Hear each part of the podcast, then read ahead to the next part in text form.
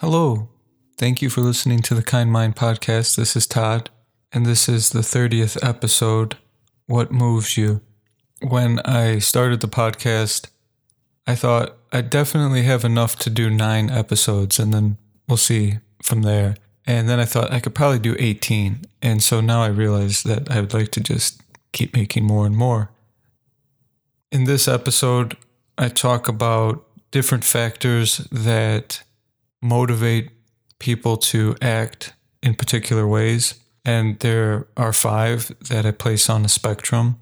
Forgot to mention another theory called the gravitational theory of motivation. And this simply states that we always have motivation, but it's influenced by our environment. So when we don't feel like exercising at the gym and instead we sit down on the couch to watch television, there is motivation to watch that program. So if people want to accomplish a certain goal, they can adjust the environment accordingly so that there's less interference of motivation from things that do not serve their higher purpose.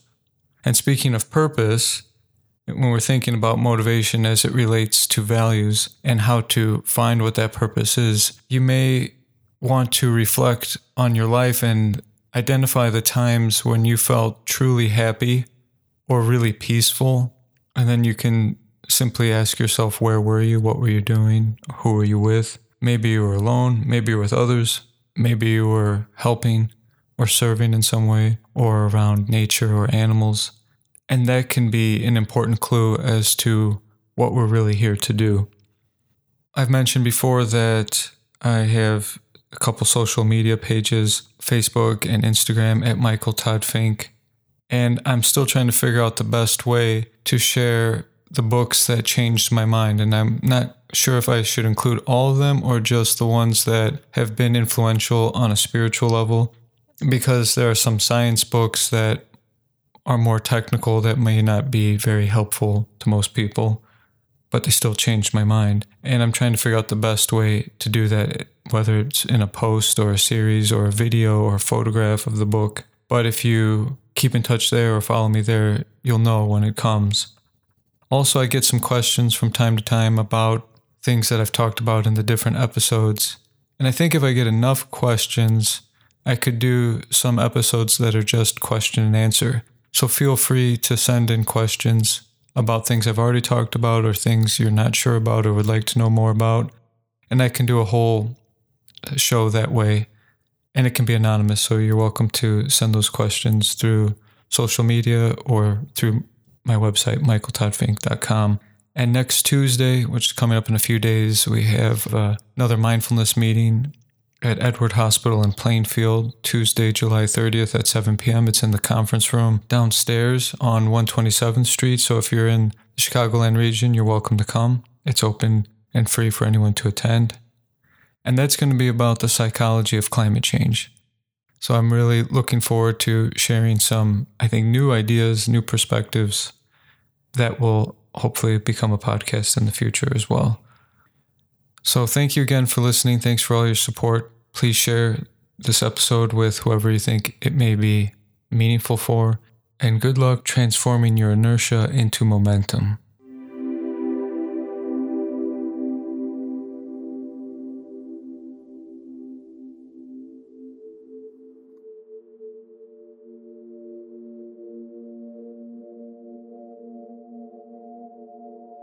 I'd like to start with a little short story from Zen traditions about a student who approaches a martial arts master and says, I really want to learn from you and master your system.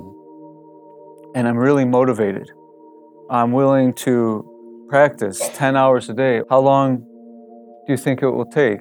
And the master says casually, uh, maybe 10 years. The student gets a little discouraged and he says, But I'm really motivated.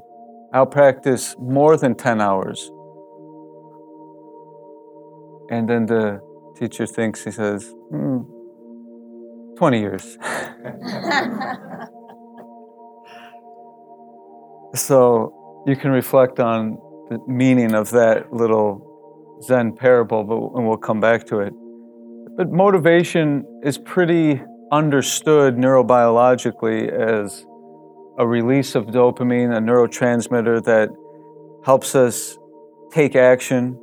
And when it reaches this particular region called the nucleus accumbens, then it completes a reward circuit. So most descriptions of brain science are going to include this reward circuitry. I'm not going to go too much into that because you can learn more about that in the podcast episode called Anatomy of Habit.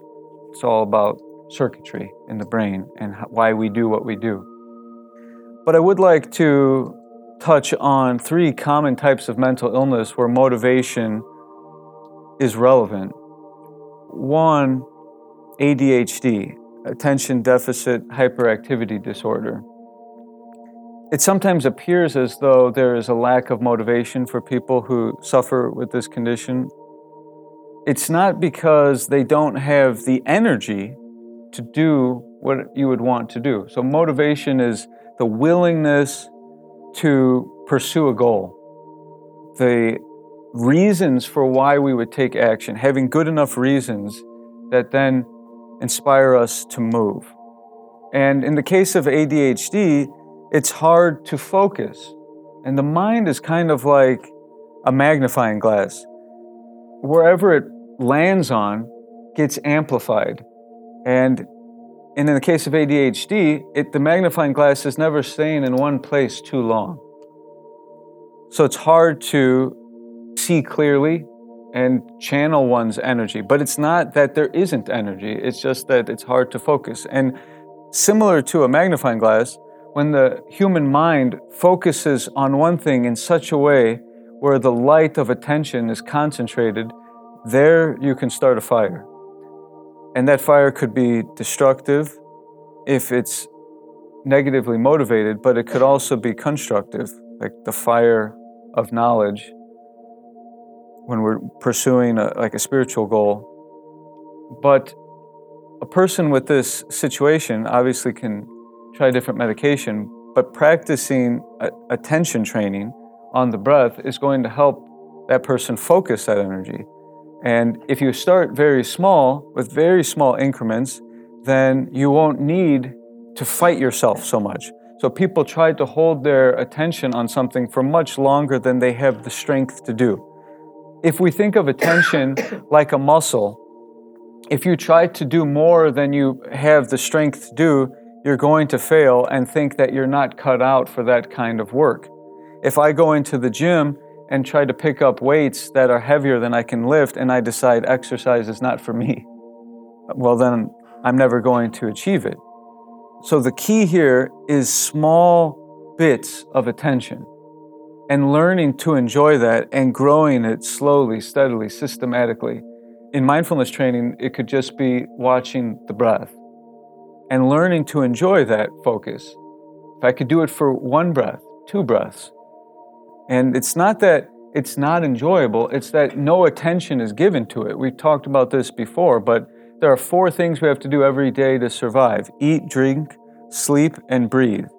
Eating, drinking, and sleeping people enjoy ordinarily and build their whole life around those three. They have plans way ahead of time for what they're going to eat. They have spaces in their homes dedicated to those three dining room, kitchen, bedroom for sleep, but there's no breathing room.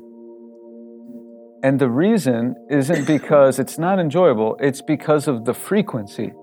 So we eat several times a day, we drink several times a day, we sleep once or twice a day, how many times do we breathe per day? 21,600 times on average.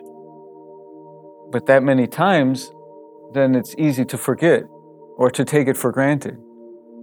But it's the most essential of the four because we can go some weeks without food, some days without sleep, maybe two days without water, and two minutes without air.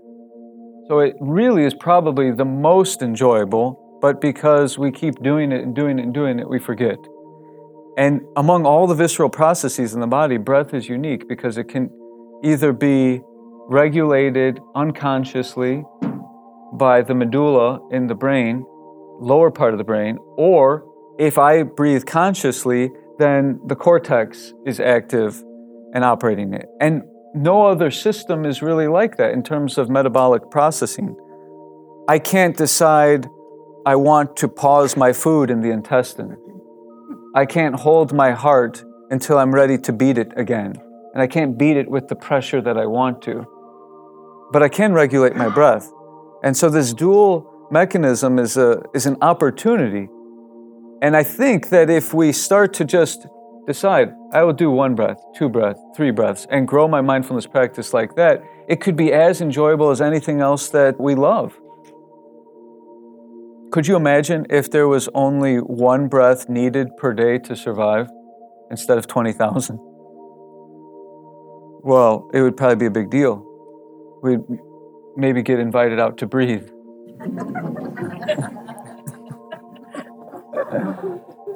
Where do you want to take your breath today? now, people say, well, you have to have a kitchen because you have to make food. And you have to have a bedroom because you have to sleep. Because they're saying you breathe everywhere you go, so you don't need a breathing room. Well, you eat everywhere you go. eat in the car, you eat at work, you eat everywhere.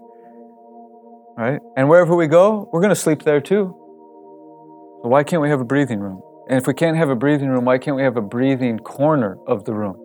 In that space, it's quiet, sacred. We don't take anything else, any distractions, and we go and we focus like the magnifying glass. We concentrate the light there on our breath.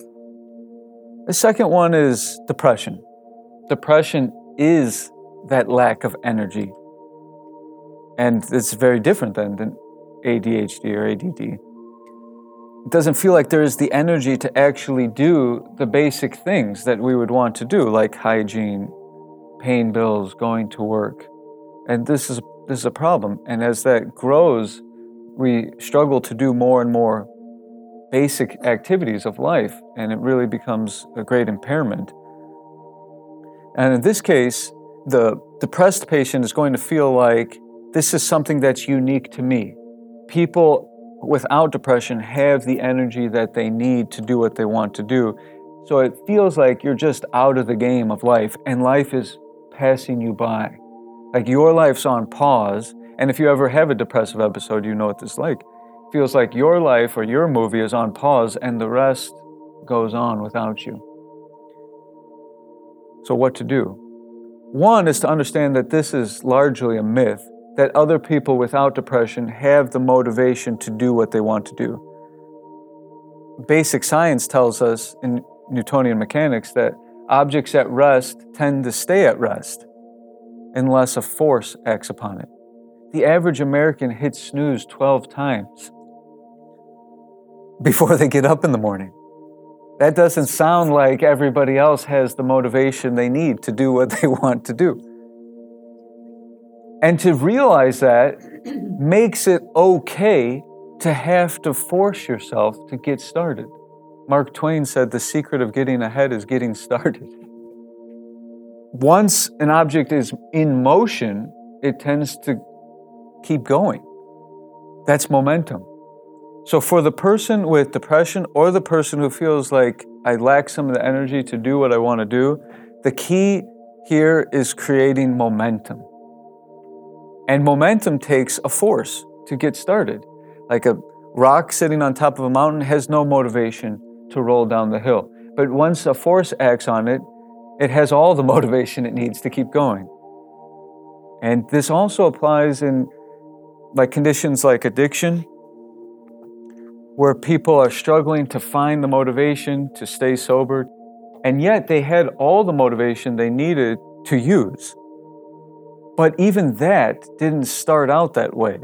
There is a particular expression for the kind of force that's often needed to get somebody started with drugs or alcohol peer pressure. There's still a force that has to operate. It's not like the very first time somebody hears of drugs or alcohol, they're off to the races. They hear, they hear some people showing, and it may not be that someone's forcing them to do it, but society is forcing the impression And slowly, slowly, a person gets exposed to it, builds a habit, disrupts the circuitry in the brain, and the decision making faculties start to go offline. And so, a decision that is clearly not in the best interest of the person, like I have three DUIs and I still think it's okay to drink and drive uh, and risk my life and other people's, that's clearly not a good decision. But you could see in an MRI that's because the decision making centers are impaired. And so, when they try to reverse this, once again, it's going to take some force because they're changing the velocity of this process. So it takes a new kind of force. And I point out to patients in uh, chemical dependency in a humorous way look at all the things that can stop you from your new goal. Because they say, you know, I was going to go to this 12 step meeting, but I'm not sure how I feel about believing in a higher power. That kind of turns me off. I'm like, well, when you were going to a party, what if there were some people there that believed in a higher power? I couldn't get high that night because I just didn't align with all the religious beliefs. Or I was going to get high, but money was tight that month, you know, so I had to put it off for some time. Or I was going to go to this party, but I didn't have a ride well, people, they find a way around once that momentum is strong in the process of addiction. And so I point all that out in a humorous way. Now, like, you got to align philosophically with everybody to stay sober. You got to believe in the same things. They got to have the same political beliefs. You got to have plenty of money. Oh, it takes so much now, right? So take an ounce of that momentum that we use to be destructive, to be constructive, but, anyways, with depression, it does take force. It does. And it's okay to have to force ourselves to do things. And I mentioned that I was inspired to learn that one of my favorite authors, Paulo Coelho, the Brazilian author of The Alchemist, he's written many beautiful books, and I've read many of them, and I get lots of joy reading, reading his stories. But he said in an interview with Oprah that for his whole career, every day takes so much force to get started. He has to force himself to sit down and try to write. And then eventually he gets into a flow and can keep going. So I think we can all understand that it's not easy to get started. It takes some force, but there are certainly things that we can do to, to help us build that momentum. And if you think about momentum in this way, what is harder? Is it harder to go to the gym or exercise once you're at the gym? Go to the gym. But think of how silly that sounds. It's harder to sit in the car and ride over to the gym than to lift weights and run around the track or take a yoga class, whatever we do there. The first one's harder because the first one required some force. Once we're there, it's like, well, let's do this. We're already here. I tell patients that at the hospital who said, Oh, it's so hard to get here. And I would say, Is it as hard to stay here as it was to get here? No, well, I don't feel like leaving now that I'm here. So, force, use that. Use the force. May the force be with you, yes. And the third mental illness is anxiety. We talked a lot about it last month, or maybe two months ago. So, there's plenty about anxiety on the episode after the age of anxiety. But I'll just say that the the seemingly lack of motivation for the person with anxiety is not that they don't have energy. It's not even that they can't focus. It's that they are worried about the outcome. So there's some dread about going to that interview, about being around people you don't know, being in an open space if there's a, a phobia associated with the anxiety. And so a person could avoid any of those things, and it's not like they have to go back to bed because they have no energy. No, that's in the case of depression. Person could avoid and then have plenty of energy to clean the house, watch TV, do whatever at home if they're not being triggered. But to the outsider, it looks like you're so unmotivated. You won't do the thing. Why won't you just go for the interview? Why won't you just show up to school? And so in this case, it's not about finding more energy, it's about recoding our sense of danger. Because we are afraid of things in the 21st century that aren't dangerous.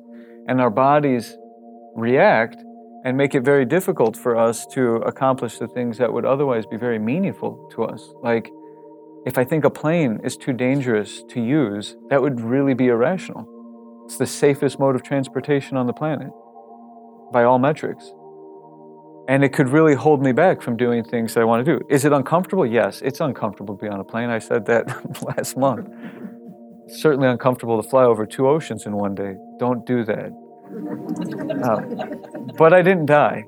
Yes, there is a remote possibility, and there is a greater possibility that that could happen in all the other modes of transportation.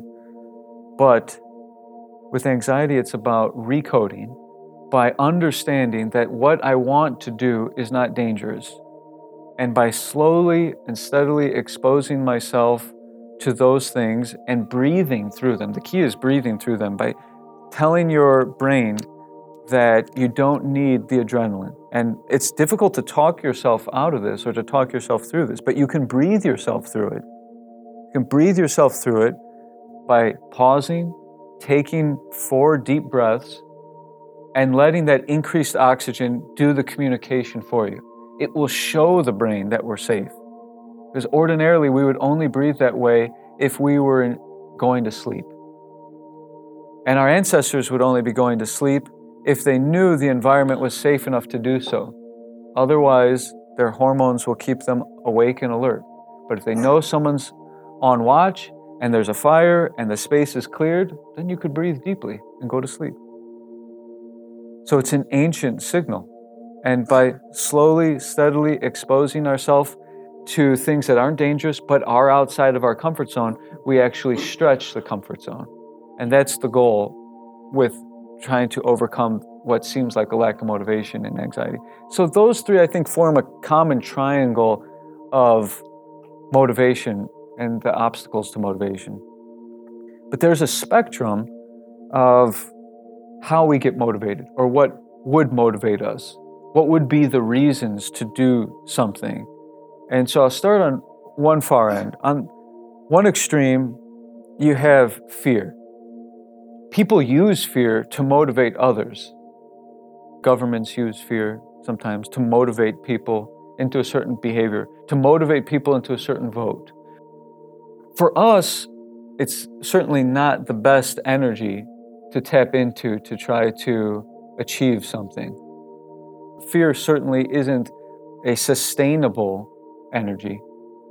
Fear, like anger, when you're really angry or really resentful, you get exhausted. You have to take a nap. And then beyond fear, we have money. Most of us are doing at least something that we probably wouldn't do if not for money. But we have to, we have to do something. But we don't have to do as much as we think, perhaps. But it's different for all of us. For me, without a family, what I need is probably different than what you need.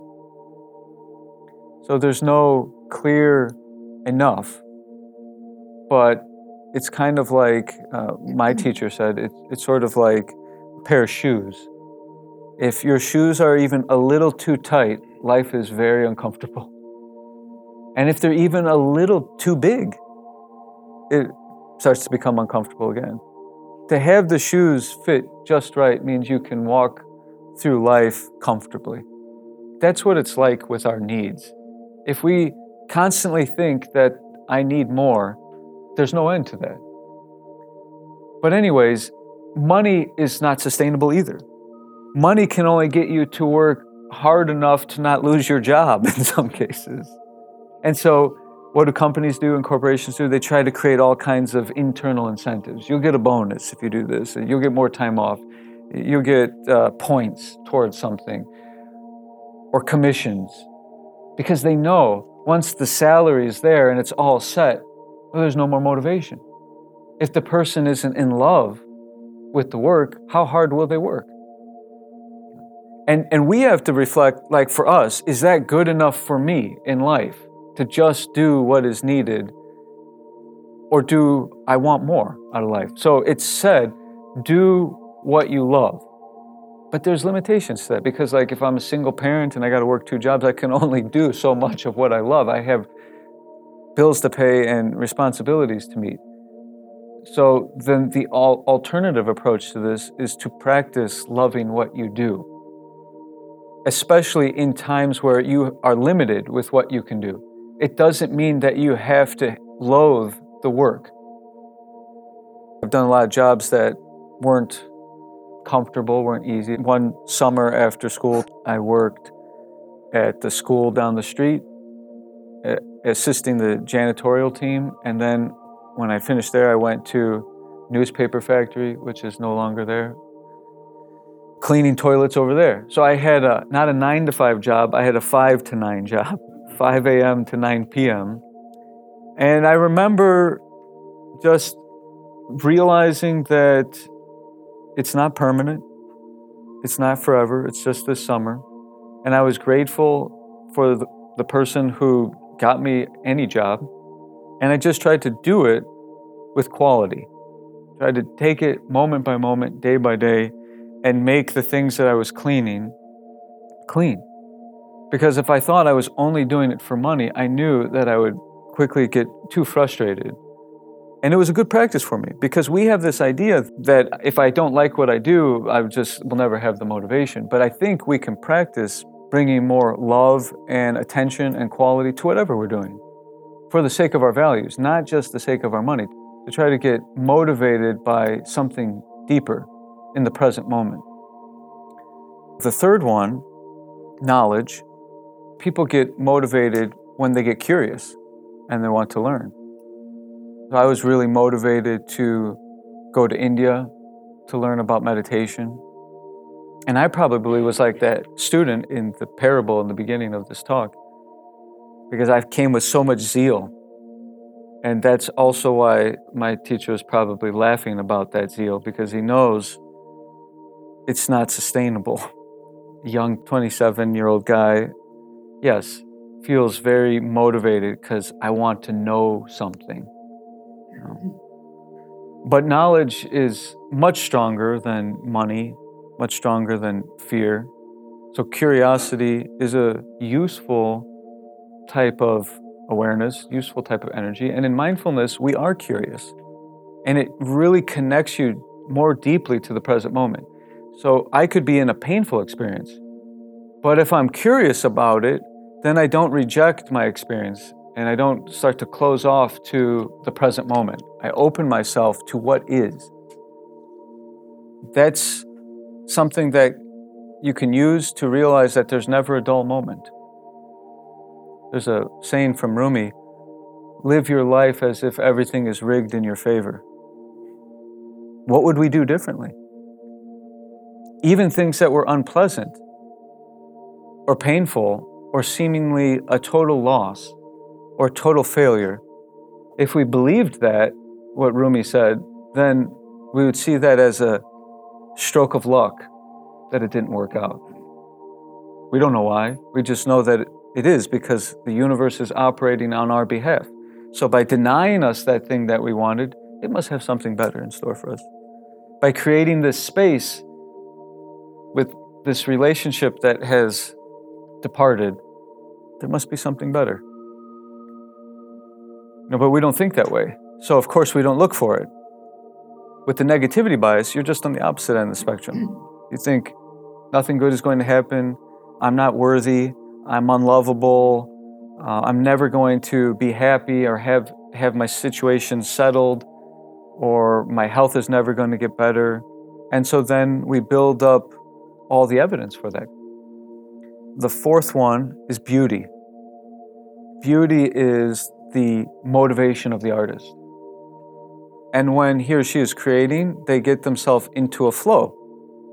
There's no talk of motivation once the person is in the flow. Sculptor chipping, chipping, chipping. If you've ever seen the documentary Jiro Dreams of Sushi, it's about like an 87 year old sushi chef that's been making the world's best sushi. He started when he was nine, and his day is like exactly the same for decades, so that he can just adjust one little thing to make his sushi a little better. He stands in the same spot waiting for the train, rides in the same car at the same time, arrives at the same spot. So he can see where he can make an improvement, identify where he can fine tune his craft. And his restaurant serves nine people, and it's a six month waiting list. And they said, Well, why don't you make a bigger restaurant? You can make more money, serve more people. He said, But I can't make more than nine plates better. That's the best I can do. So they have to wait. And he has some apprentices. And after 10 years or 20 years, he says, This is good enough for you to serve it, or good enough for you to have your own shop. So, beauty. He, he dreams of it. That's why it's called Jiro Dreams of Sushi. He dreams of how it could be better. But sometimes artists ask me, What do you do about writer's block? It happens to most of us that I can't find the inspiration. So, inspiration is a tricky thing. It's not something that you can just turn on like the faucet. But what many artists don't realize is that as they develop some skill at a particular craft, they can fall victim to closing themselves off to the creativity of the rest of life. If I believe that my creativity is only with the pen or the brush or the instrument, then what about the rest of the time? I might need to obsessively be with the instrument. But if I don't realize this, then what, what happens is we're practicing being uninspired the rest of the time. If creativity is only when you're holding your tool, and the rest of the time is not creative time, it's the time that you don't like, it's the, the work that you don't care to do, then why will the inspiration magically come when you're holding the tool if all day we are practicing being uninspired?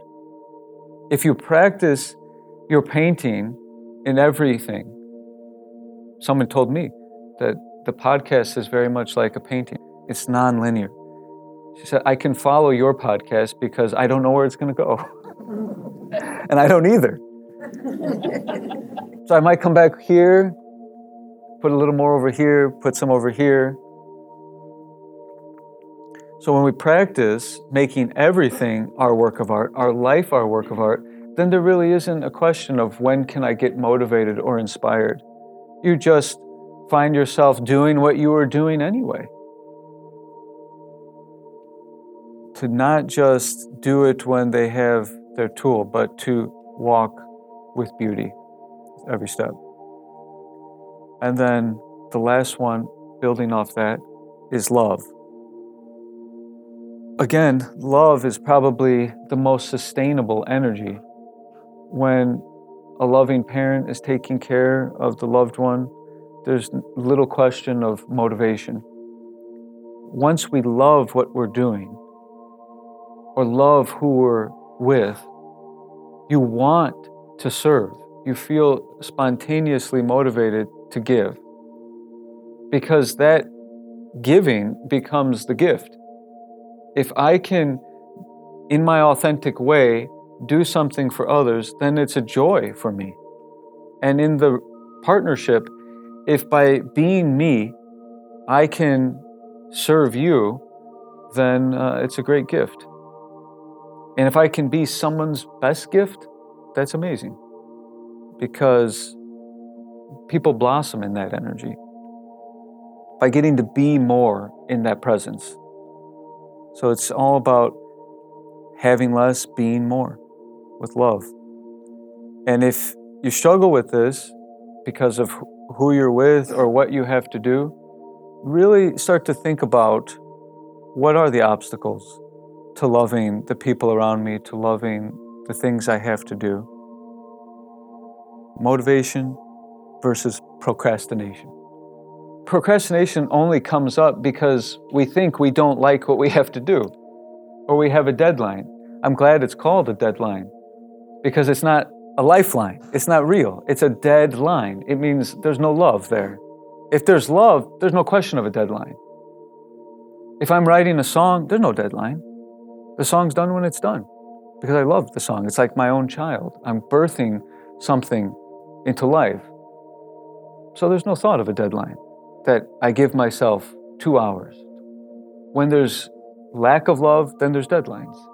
So that's where procrastination emerges. But of course, sometimes we find ourselves in life where there are deadlines, or we're in school, or we're doing some work, and and somebody else is imposing the deadline on us. So, what do we do?